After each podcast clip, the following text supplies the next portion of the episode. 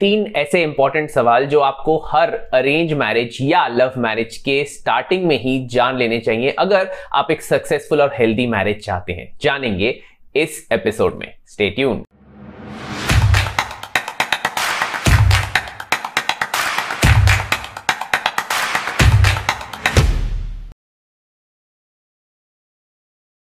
दोस्तों, शादी एक बहुत बड़ी कमिटमेंट होती है क्योंकि ये एक लाइफ टाइम कमिटमेंट होती है। और इंडिया में खास करके शादी दो लोगों के बीच नहीं, बल्कि दो परिवारों के बीच होती है। और अगर कहीं आपकी कैलकुलेशन या आपकी एक्सपेक्टेशंस ऑफ़ द ट्रैक चली गई तो things can go from bad to worse और आजकल सिचुएशंस कुछ ज़्यादा ही खराब होने लगी हैं, इसलिए मुझे ऐसा लगा कि शायद इस सिचुएशन को एड्रेस करना हमारे लिए भी थोड़ा ज़रूरी है। ये एपिसोड हमारे बाकी एपिसोड से थोड़ा सा अलग है और एक सोलो पॉडकास्ट है। तो अगर आप इस एपिसोड को किसी ऑडियो प्लेटफॉर्म पे सुन रहे हैं तो हमें उस ऑडियो प्लेटफॉर्म पे फॉलो करके फाइव स्टार देना ना भूलिएगा। और अगर आप इस एपिसोड को यूट्यूब पर देख रहे हैं तो don't forget to subscribe this channel तो दोस्तों, सबसे पहले ये जान लेते हैं कि अरेंज मैरिज और लव मैरिज आखिर होती क्या है? इंडिया में मैरिजेस को ब्रॉडली दो कैटेगरीज में डिफाइन किया जाता है लव मैरिज और अरेंज मैरिज तो दोस्तों लव मैरिजेस वो मैरिजेस होती हैं जहाँ लोग अपने पार्टनर्स खुद चूज़ करते हैं कंपैटिबिलिटी चेक करते हैं, शादी करने से पहले रिलेशनशिप्स में रहते हैं और एक दूसरे को जानने की और समझने की कोशिश करते हैं. On the other hand arrange marriages वो मैरिजेस होती हैं जहाँ आपके वेल विशर्स आपके पेरेंट्स आपके रिलेटिव्स आपके लिए पार्टनर्स चूज़ करके लाते हैं। आपको एक कोर्टशिप पीरियड दिया जाता है और उस कोर्टशिप पीरियड के बाद आपको शादी करनी होती है। आपके पास बहुत ज़्यादा समय नहीं होता है कंपैटिबिलिटी चेक करने के लिए या ये जानने के लिए कि सामने वाला इंसान एक्सपेक्टेशंस क्या रख रहा है आपसे। अब लोगों के लव मैरिजेस और अरेंज मैरिजेस को लेकर अपने अपने व्यूज़ हैं,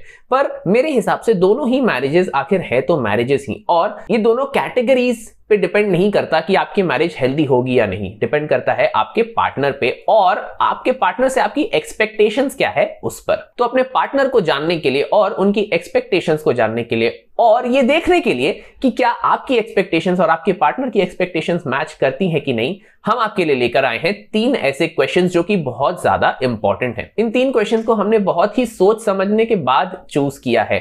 पर इन तीन क्वेश्चंस पे ही रुकिएगा मत। अगर आपको आपके पार्टनर के बारे में सब कुछ जानना है तो स्पीक इट आउट पुराने जनरेशन में लोग बातें नहीं करते थे, लोग ये सब चीज़ें डिस्कस नहीं करते थे। पर आज इस चीज़ की ज़रूरत है। अगर आप बात नहीं करेंगे तो आपको पता कैसे चलेगा कि आपका पार्टनर आपसे क्या एक्सपेक्ट कर रहा है और क्या आपकी एक्सपेक्टेशंस आपके पार्टनर से मैच करती भी हैं। Is the person you are talking to an ideal candidate to be a person to spend your life with question number one क्या आपके ऊपर कोई प्रेशर तो नहीं है? अब ये प्रेशर कुछ भी हो सकता है। पेरेंट्स का प्रेशर हो सकता है कि नहीं, तुम्हें शादी करनी है, तुम्हारी एज होती जा रही है। This is the right age to marry अगर तुम थर्टी तक सेटल नहीं हो जाते तो तुम्हारी लाइफ बर्बाद है। ये सारे सोसाइटी के नॉर्म्स ये सारे पेरेंट्स के प्रेशर रिलेटिव्स के प्रेशर पीयर प्रेशर बहुत सारे प्रेशर्स होते हैं। पर आपको ये जानना है कि क्या आपका जो पार्टनर है, वो सही में शादी करना चाहता है? या सिर्फ़ इन प्रेशर्स में आकर उसने हाँ कह दिया है और अब वो इस जद्दोजहद में फंस गया है कि यार, मैं इस चीज़ से निकलूं कैसे? फंस गया हूँ। समझ नहीं आ रहा हाँ बोलूँ, ना बोलूँ, क्या बोलूँ? आपको ये जानना बहुत ज़रूरी है। और जब बात प्रेशर की आती है तो एक और चीज़ है जिसके बारे में लोग जनरली डिस्कस नहीं करते हैं, और वो है आपके एक्स का प्रेशर और ये कोई छोटा मोटा प्रेशर नहीं होता है। बहुत सारे ऐसे लोग होते हैं जो ब्रेकअप के बाद भी अपने पास्ट रिलेशनशिप से बाहर नहीं आ पाते हैं। तो इस चीज़ के बारे में अगर आप खुलकर बात नहीं करेंगे if you are not willing to come out of your past relationship it is not possible to get into a new relationship और अगर मैं इसे ऐसा कहूँ it is not suggested to get into a new relationship जब तक आप अपने पास्ट को भूलकर जब तक आप इन सारे प्रेशर्स को हटाकर, अपने मन से शादी करने की चॉइस को हाँ ना कहें, तब तक शादी के लिए हाँ मत कहिए। और अगर आपको ऐसा लगता है कि आपका पार्टनर शादी के लिए रेडी नहीं है या उस पर कोई प्रेशर बनाया गया है so my friend that is a red flag and you should take a step back and think again question number two do you believe in long distance marriages आजकल बहुत सारे लोग करियर ओरिएंटेड हो रहे हैं and that is a good thing मैं नहीं बोलता कि करियर ओरिएंटेड होना अच्छी बात नहीं है, पर करियर के लिए क्या लॉन्ग डिस्टेंस मैरिजेस एक्सेप्टेबल है या नहीं? अगर आप मेरी पर्सनल चॉइस पूछें तो I don't believe in long distance marriages क्योंकि अगर लॉन्ग डिस्टेंस मैरिज रखनी है तो मैं शादी क्यों करूँ?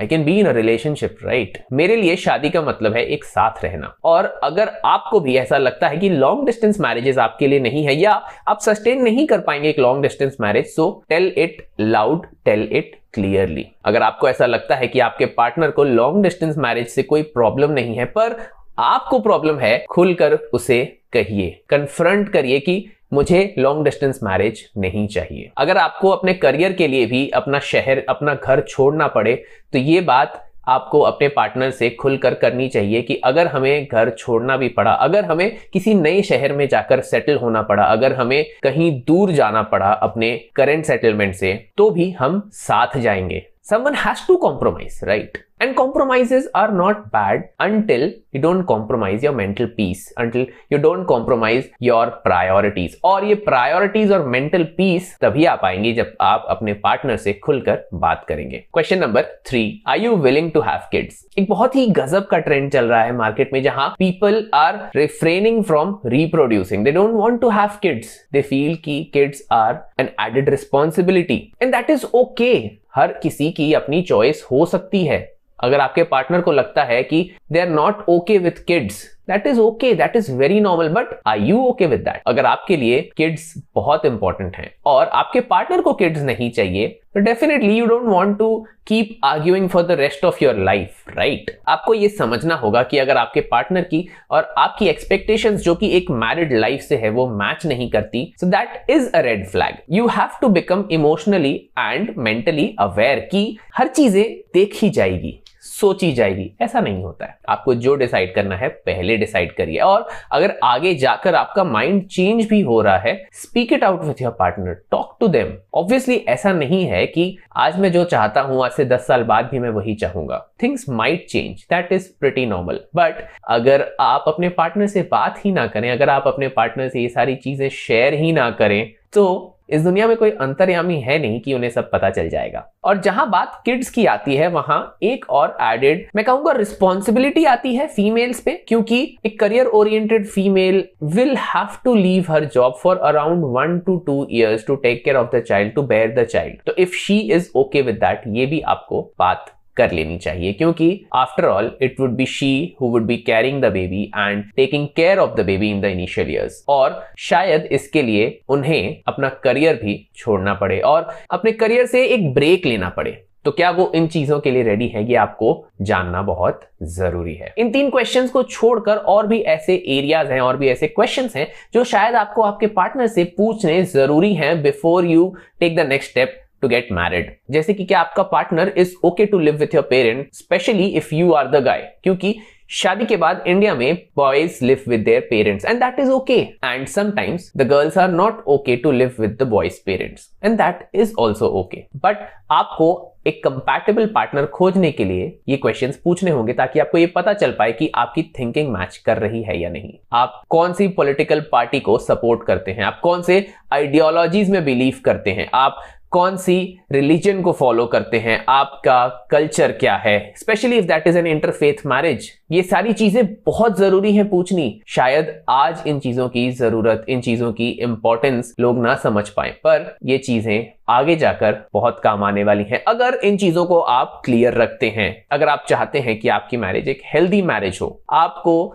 रोज लड़ना ना पड़े, ऐसी चीज़ों पर, ऐसे पेटी इश्यूज़ पर जिसे बहुत पहले ही सॉल्व किया जा सकता था। So don't hesitate to ask question अगर आपको ये एपिसोड अच्छा लगा तो लाइक और सब्सक्राइब करना ना भूलिएगा यूट्यूब पे और फाइव स्टार देकर फॉलो करना ना भूलिएगा दूसरे ऑडियो प्लेटफॉर्म्स पर। हम फिर मिलेंगे एक नए एपिसोड के साथ, एक नए डिस्कशन के साथ। तब तक के लिए थैंक यू